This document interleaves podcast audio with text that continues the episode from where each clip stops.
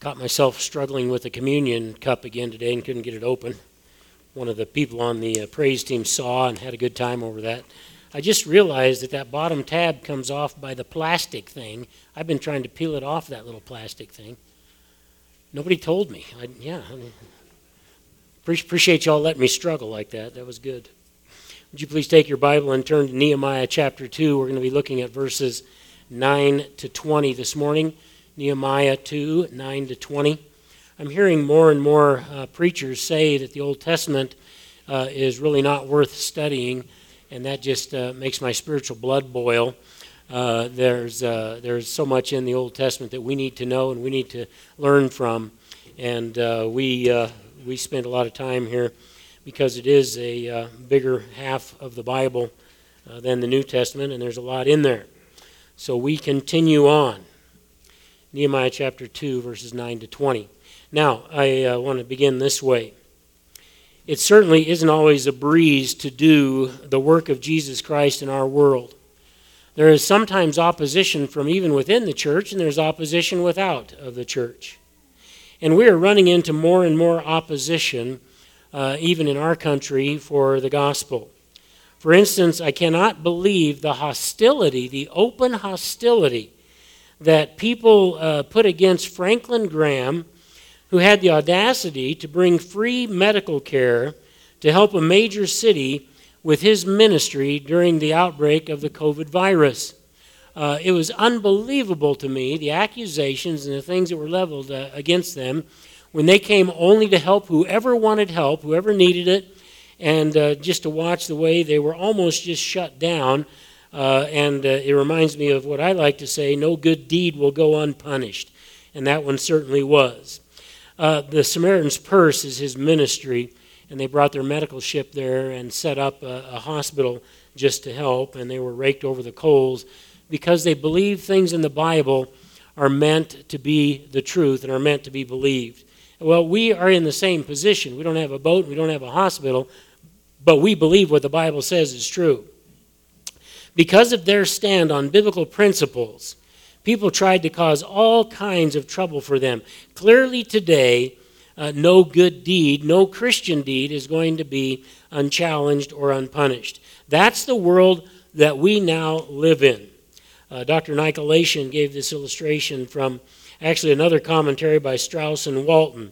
But he said this Many of us have experienced the wearing of team colors at a sporting event and ending up surrounded by people dressed in the other team's colors.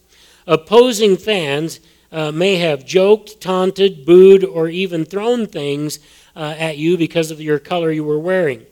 Representing the opposing team in hostile territory means you will sometimes stand out and you will be mocked. When we stand out for God in this world, we will face the same persecution and misunderstanding that Jesus Christ did. It just means we are loved by Him and hated by the world.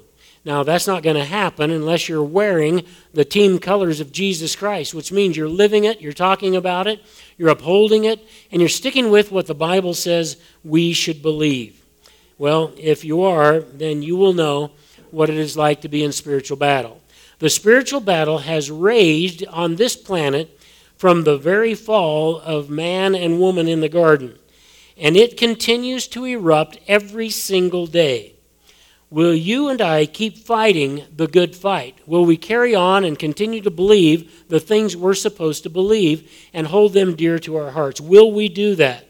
That's the issue. Now, one of the values of looking at Nehemiah and Ezra and Esther, which we're going to look at next, is that we can see people caught in the reality of life with opposition from the government, opposition from other people that are around that just don't like them, and how they knew they had a work for God to do, and what happened to them, and how did they go about it, and how did they get it done. That's the issue. So, reading in verse 9 of Nehemiah chapter 2.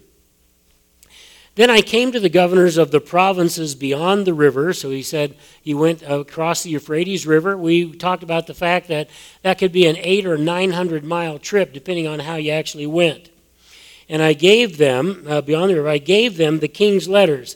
So remember last time he was praying, and Artaxerxes said, What's on your heart? And he said, Well, my, my uh, hometown is in ruins. The walls are torn down, and this needs to be repaired, and that needs to be repaired. And he said, I want to go back and do it. And Artaxerxes said, I will let you go do that, but you're going to have to come back someday, which we know he did many, many years later. But he let him have letters so that wherever he went, he could give it to the provincial leaders and say, Look, the king said I could do this. And he could give to the uh, forest keeper for the king a letter that says, We need some timber, and they would just give it to them.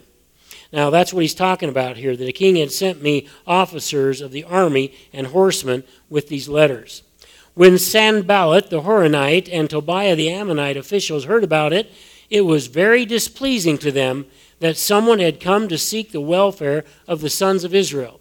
So, in that area, the provinces and the provincial leaders that are in that area, two of them, Sanballat and Tobiah, both don't like the Jews. They don't want anybody caring about the Jews. They don't want somebody rebuilding uh, that temple, which they've rebuilt. And they certainly don't want them to put up walls around the city. They don't like the welfare of Israel in any way. It doesn't say why, it doesn't say anything else, just that they don't care about anybody that is seeking the good of somebody of Israel. Verse 11. So I came to Jerusalem and was there three days, and I arose in the night I and a few men with me, I did not tell anyone what my God was putting into my mind to do for Jerusalem. And there was no animal with me except uh, the animal on which I was riding. So I went out at night by the valley gate in the direction of the dragon's well, and on the, onto the refuse gate, inspecting the wall of Jerusalem, which was broken down, and its gates, which were consumed by fire. Then I passed on to the fountain gate, and then the king's pool but there was no place for my mount to pass. So I went up at night by the ravine and inspected the wall. Then I entered the valley gate again and returned. The officials did not know where I had gone or what I had done, nor that I had uh, yet old, told the Jews, nor had I yet told the Jews, the priests, the nobles, the officials, and the rest who did the work. So, what I want you to get out of that as we think about this is he went back to do a job and he did not announce what he was doing. He didn't tell anybody. Because the minute you tell somebody, you risk it getting out. So he just didn't do that. Verse 17. Then I said to them, You see the bad situation we are in, that Jerusalem is desolate and that its gates are burned with fire. Come, let us rebuild the wall of Jerusalem so that we will no longer be a reproach. In other words, the reviling and the mocking coming from the people around there. I told them how the hand of my God had been favorable to me, so and also about the king's words which he had spoken to me. Then they said, "Let us arise and build." So they put their hand to the good work. But when Sanballat the Horonite and Tobiah the Ammonite official and Geshem the Arab heard it, they mocked us and despised us and said, "What is this thing that you are doing? Are you rebelling against the king?" And they mean if you're going to build a wall, you must be something going on here between you and the king. They're just trying to cause them trouble. They're just trying to uh, say things about them that aren't true. So I answered them and I said to them, The God of heaven will give us success. Therefore, we, his servants, will arise and build, but you have no portion, right, or memorial in Jerusalem. Now, I want you to take a, a minute and look very closely at what he just did he went out at night and he went and reconnoitering and looking at the walls, see what's going on here so we can rebuild. Didn't tell anybody until he came back. And he found out that there were people there that were really opposed to this, despite the fact that he had letters from the king. He has letters to be able to get wood from the forest of the king. He has letters that they should be able to do this, but they're not listening. They're not listening at all. How come when they said, Why are you doing this? He didn't say, Well, why didn't you read the letter the king gave me? Why, what about that? Well, they had. And why didn't you notice that I had some of the king's officers and some of his military with me? If I was doing something I shouldn't do, don't you think they would have stopped me? No, they're here to support me. And that's why he doesn't say, Look at the letters, look at the army, look at the officers. He said, Our God sent us to do this, and that's what we're going to do. Because they're not listening to reason. They're not listening to the king. They don't want this to happen. So they're making up all kinds of stuff, and Nehemiah puts it right where it ought to be and says, Our God told us to do this, and we're going to do it. And let them argue with God. Verses 9 and 10. Despite believers having legal authority, the enemy despises any success that we have. Despite believers having legal authority, the enemy despises any success that we have. Now, it is simply amazing what we read here. Nehemiah has been given official letters from the king, Artaxerxes, to be able to build and repair the walls and the gates of Jerusalem. You use a wall and you use gates to keep people in or to keep them out. And everybody knows that. So you build them for safety. And sometimes people built walls to protect themselves from somebody who wanted to control them. And that's what these guys are going to say. You're trying to rebel against Artaxerxes. Well, no, he's not.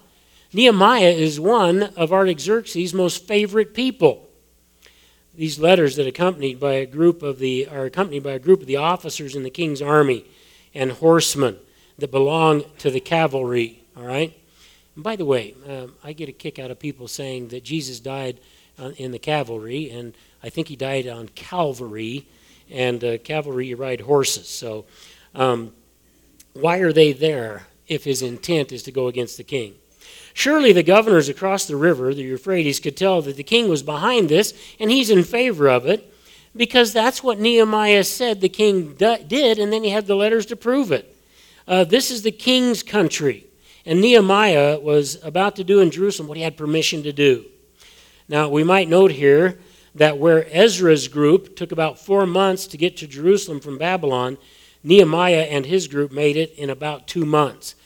Friends, that's moving uh, in those days. Nehemiah is a driven man. I'm sure he didn't want to mess around, he wanted to get there. He is a mover and a shaker.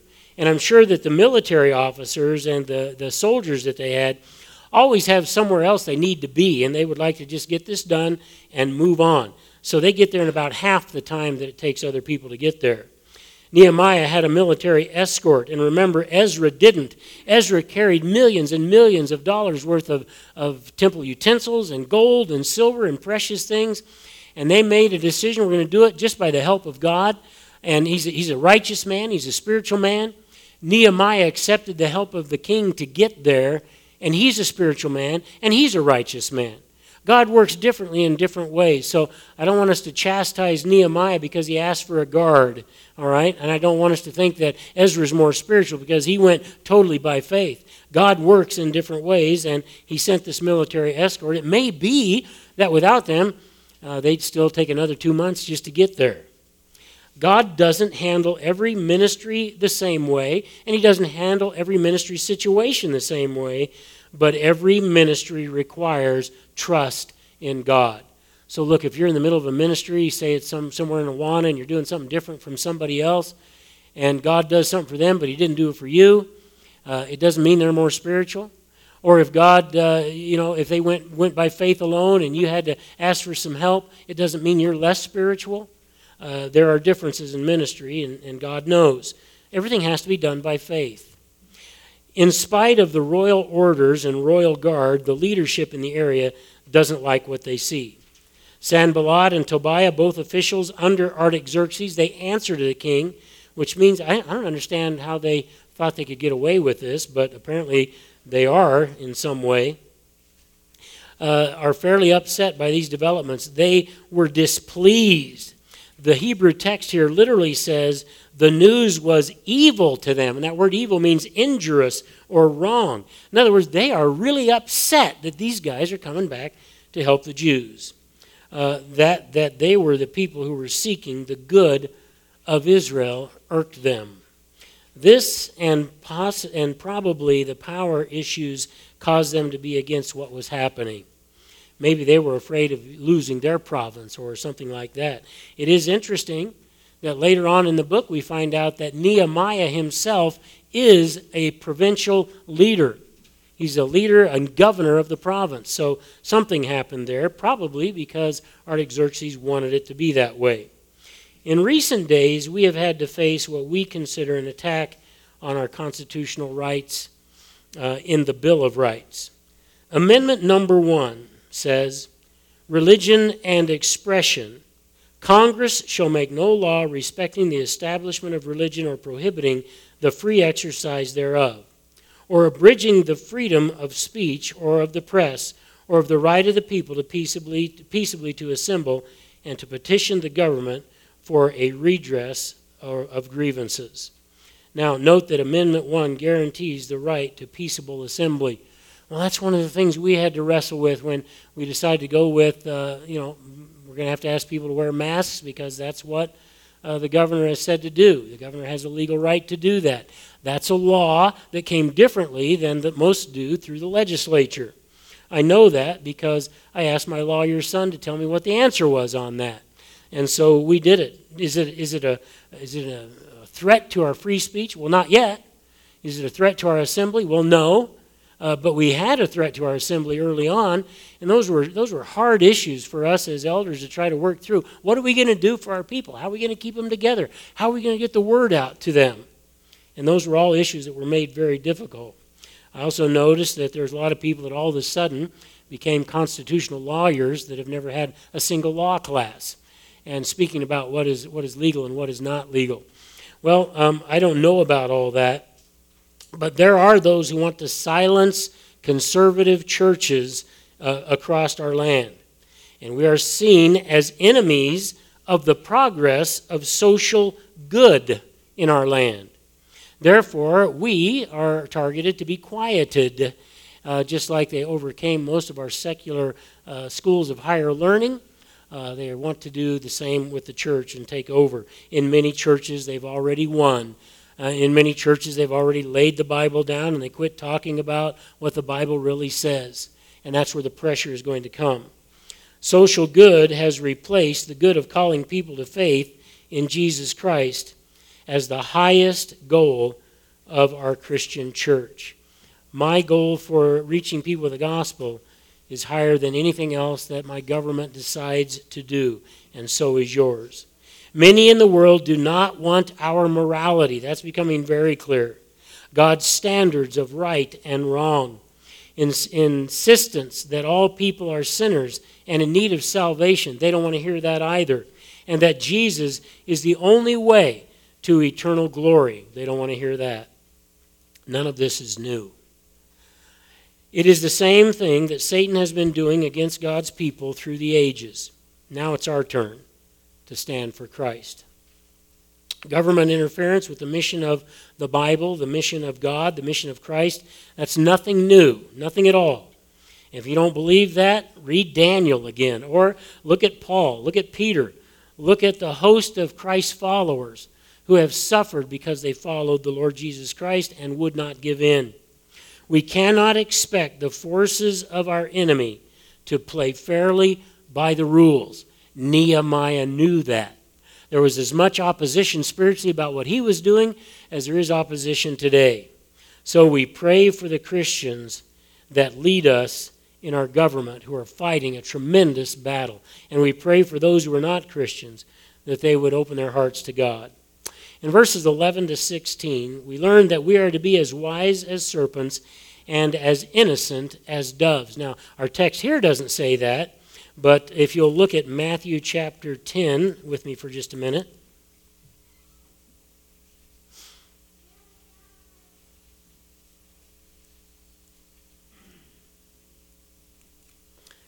All right, Matthew chapter 10 and uh, verse 16.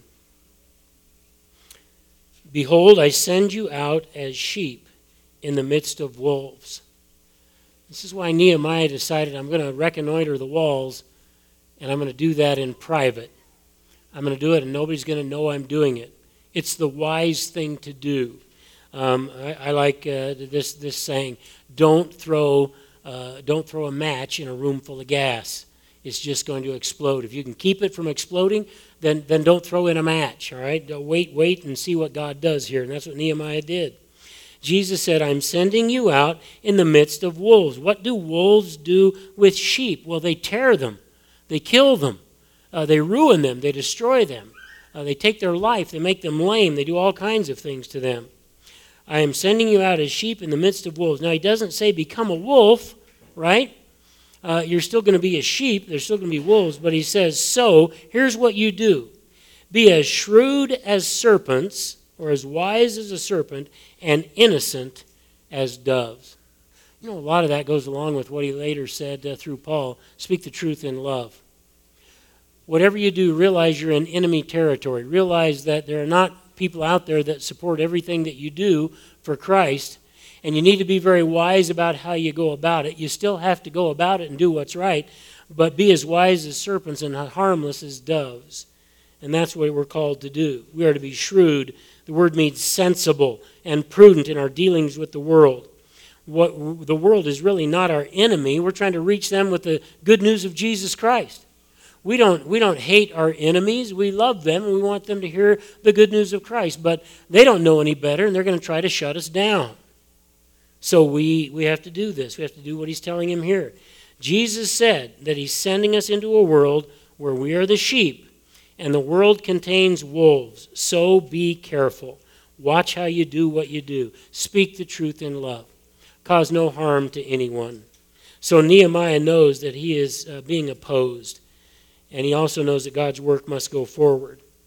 God had laid on his heart that he wanted him to do for Jerusalem in terms of his work, the building of the walls and the gates. First of all, the wall around the temple, and then the wall around the entire city. He decided not to make a big parade of people uh, meeting and walking around the ruined wall uh, to decide what to do about that destruction. So he didn't call a meeting of all those contractors and say, hey, let's get together in the middle of the day, let's walk the wall, let's see what really needs to be done here, and then we'll put our plans together and make a big show of it because he knows there's people out there who don't want this to happen. So why would you do that? Wisdom would indicate that when you can, don't throw a match in that room full of gas. He takes a small band of trusted men with him by night to check out what needs to be done. Because the location of the ancient gates changed their names throughout history, uh, those gates around Jerusalem, they've changed at times. No one can be exactly certain of the location of these particular gates and their names. So we're, we're just going to say he went out one gate, he went around about three fourths away, came back that way, and came back in the same gate, wherever that was. Now we, we have ideas, but it really doesn't matter. Uh, it just matters where he went. So it would seem, however, that Nehemiah began in the nighttime reconnoitering, checking out the wall situation on the southwest side of the lower part of the city of Jerusalem and worked his way some distance up the east side. And then he backtracked and re entered the city by that same gate. But none of us are going to die for that because we don't know the names of all those gates. Part of the wisdom that he put into play was that none of the people, officials or otherwise, knew what Nehemiah and just a few other men had done. Word would stay away from the governors of the province since people did not know what was going on until just the right time. I want to remind you of what Jesus said about people. If you look in John, Matthew, Mark, Luke, John,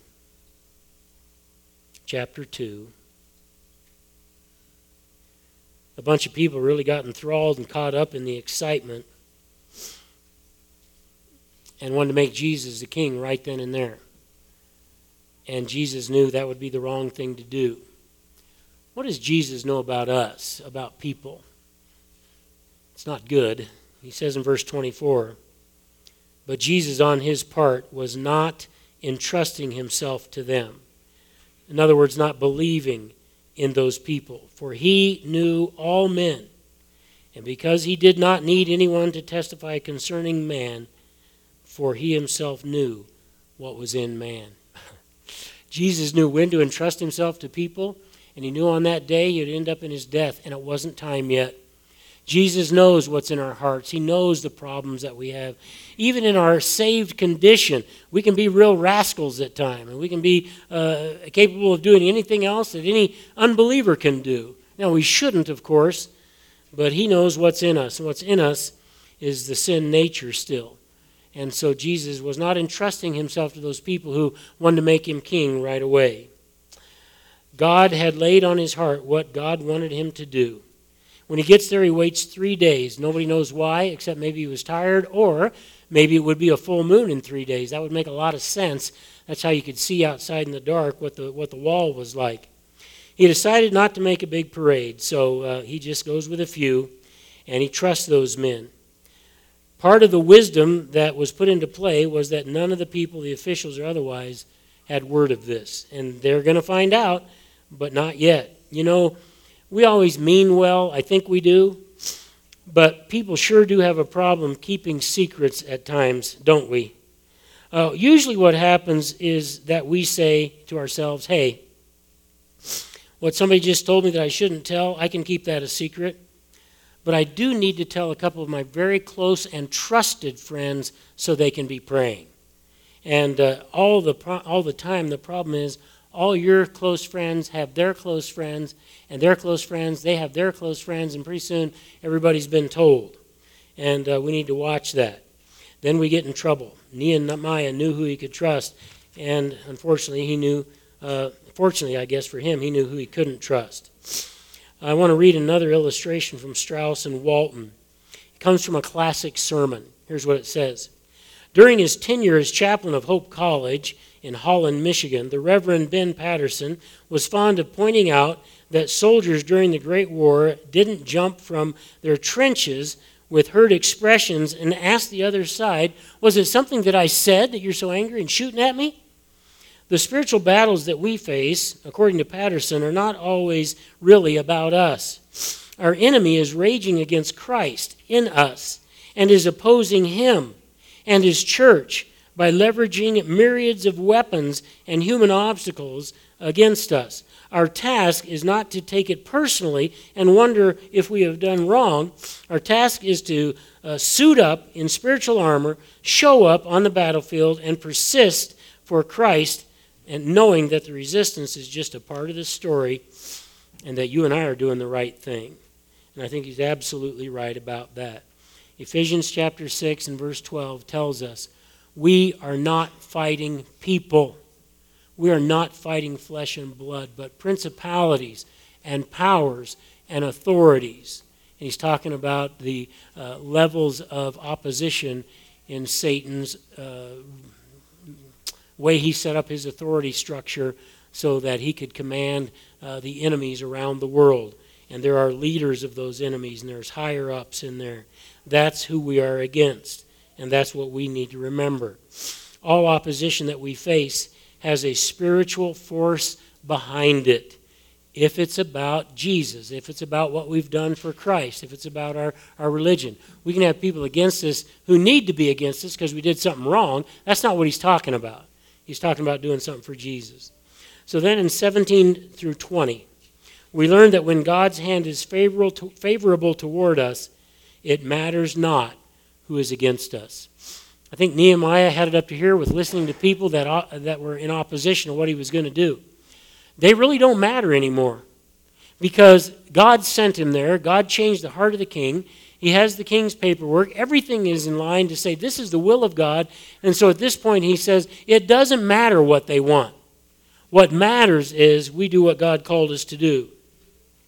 Romans 8:31 tells us, uh, and I'm only using half the verse here. If God is for us, who can be against us? If God is for us, who can be against us? The answer to that is no one.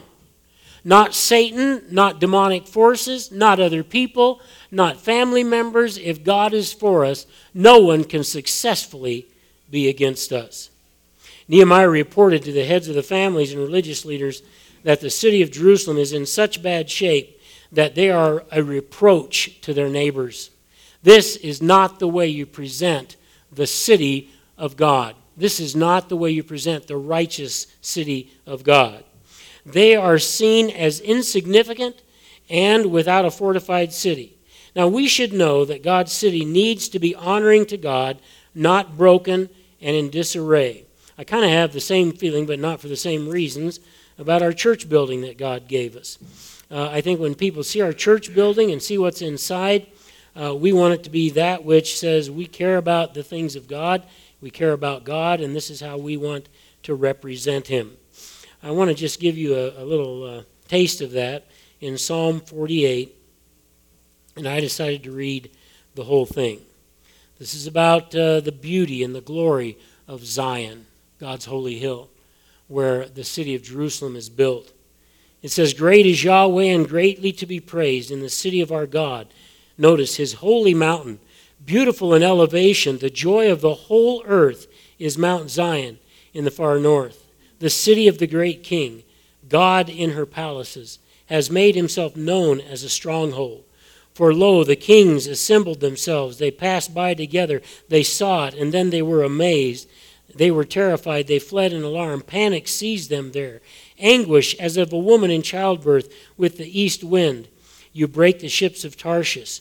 As we have heard, so we have seen in the city of Yahweh, our host, the city of our God. God will establish her forever.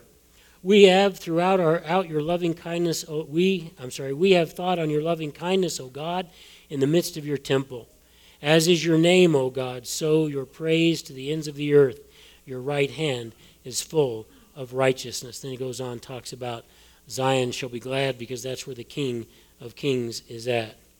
I think the Bible teaches us that we need to care about worshiping God. We need to care about his reputation, and that takes many forms.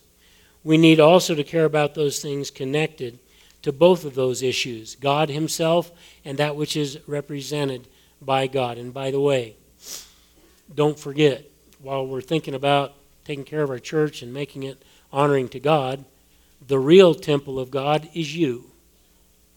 And the real place that He needs to be honored first and foremost is in my life and in your life because we are the temple of God. When, you, when people see us and see what we do, will it bring, bring will it bring will it bring glory to God or will it bring something else? Nehemiah invites them uh, to get with it, get in there and build God's city, build the walls. He relates to them how God's hand was so evident and favoring in him being able to come and do this work in the first place. Their response was to put their hands to the task. In other words, let's get with it. Let's get to work. The city has been in disarray now for almost 140 years. They were putting their faith in God, in verse 20, to make their work uh, profitable, work for God, that He wanted them to do, to be successful. But those who have opposed, they have no part in the work of God, no portion in it, no right or no memorial in Jerusalem. Note that the enemy mocked them and accused them of wrongdoing. But we always follow God when His Word opposes the desires of men. Just want to take a minute and uh, read a couple of places uh, that I want to fit together with what I just said there.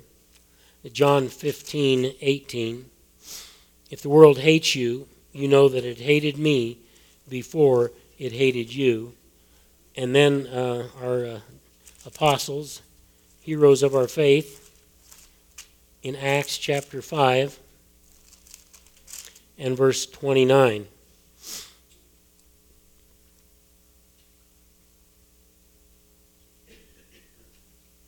If I can find it here.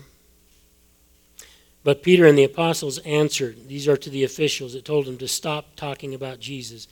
We must obey God rather than men. We must obey God rather than men let's, uh, before communion, let's draw together some of these issues that we've been talking about. Here's what New Testament people can do uh, to learn from the Old Testament. Number one, let us always know it is God, not men, who determines something's success or failure. It is God, not men, who determines something's success or failure. We might even say someone's success or failure. It is our goal to obey God, secondly, when His word conflicts with the words of men. Let me add, with the views of men, or, if you will, with the goals of men. It is our goal to obey God when it conflicts uh, with the words of men. When God is doing something, number three, it is best that we get on board. If God is at work, let's get to work with Him. And finally, number four, flesh and blood is not our problem. That means the human flesh, people, are not our problem.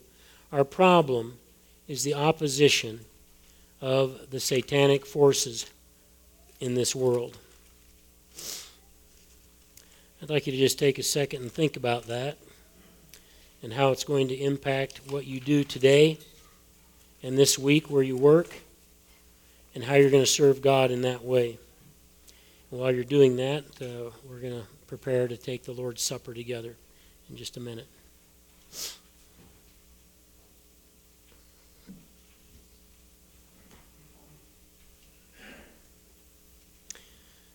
Let me pray. Heavenly Father, I just want to thank you for teaching us from the example of a godly man who loved you with all of his heart, his soul, and his strength. A man who knew what opposition was to his ministry, and a man who put you first and trusted you above all others. We have put our faith in you. We have trusted you for our salvation. So, why is it so hard for us, Lord, to trust you with everyday things? It seems so incongruous to me that we trust you with our eternal life, but we can't trust you with uh, something that might happen at work today. I pray that you would help us to be people of faith, that we would choose it, knowing that you are trustworthy and that you are worthy. Uh, the reason we're taking this meal is because we believe we'll eat it with you again. We want to remember what you did, and we want to remember what you're going to do. And who knows how close we are uh, to those days when we will eat with you in your kingdom. We look forward to it. Until then, we remember it. In your precious name we pray. I want to read, um, I guess I'm in Matthew 26 here, starting in verse 26. It says this While they were eating, Jesus took some bread, and after a blessing, he broke it and gave it to his disciples and said, Take, eat, this is my body. And when he had taken a cup and given thanks, he gave it to them, saying, Drink from it, all of you. For this is my blood of the covenant, which is poured out for many for the forgiveness of sins. But I say to you, I will not drink of this fruit of the vine from now on until that day when I drink it new with you in my Father's kingdom. The issue is, right now we don't see the presence of Jesus, though he's with us. One day we'll eat this meal in his kingdom and we will be with him and we will see him. We remember what he did by faith. We look forward to what he's going to do by faith. I'd like you to think about that. We're going to take the bread first in a minute. We're going to ask Justin if he'll lead us in prayer for that.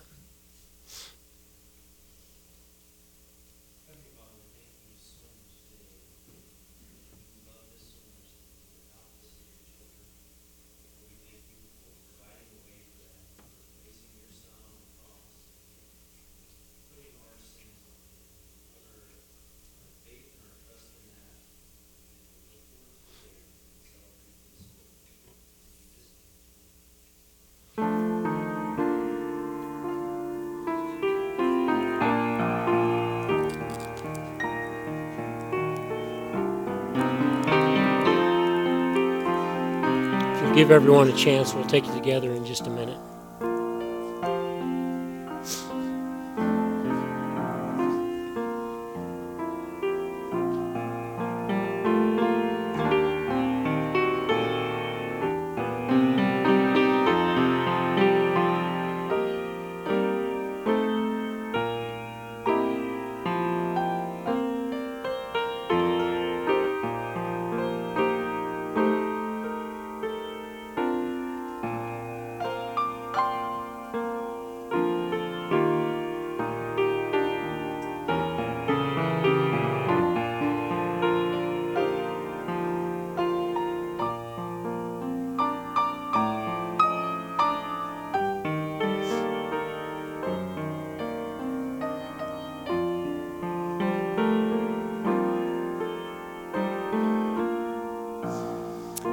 If you are one of those who believe that Jesus Christ died on the cross to pay for your sins, do this in remembrance of him.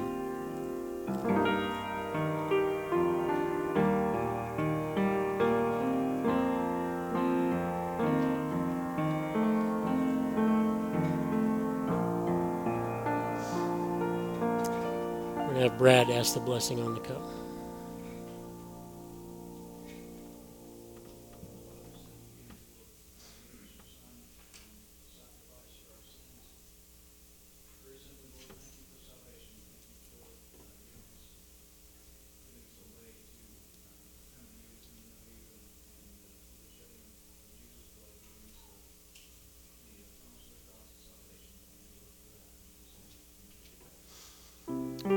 As she plays, I invite you to pray to the Lord and commune with Him, and in just a minute, we'll take the cup together.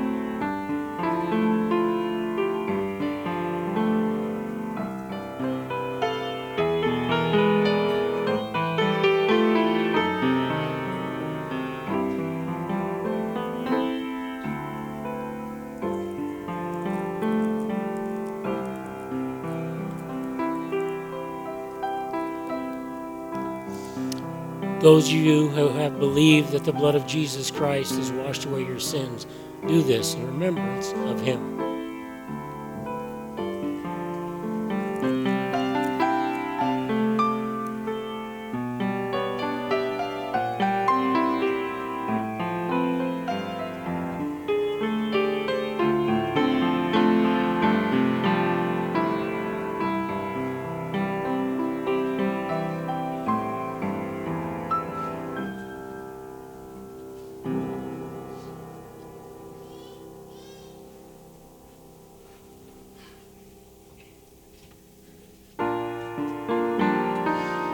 If you'll please stand and open your hymnals to page 74, we will close by singing Majesty.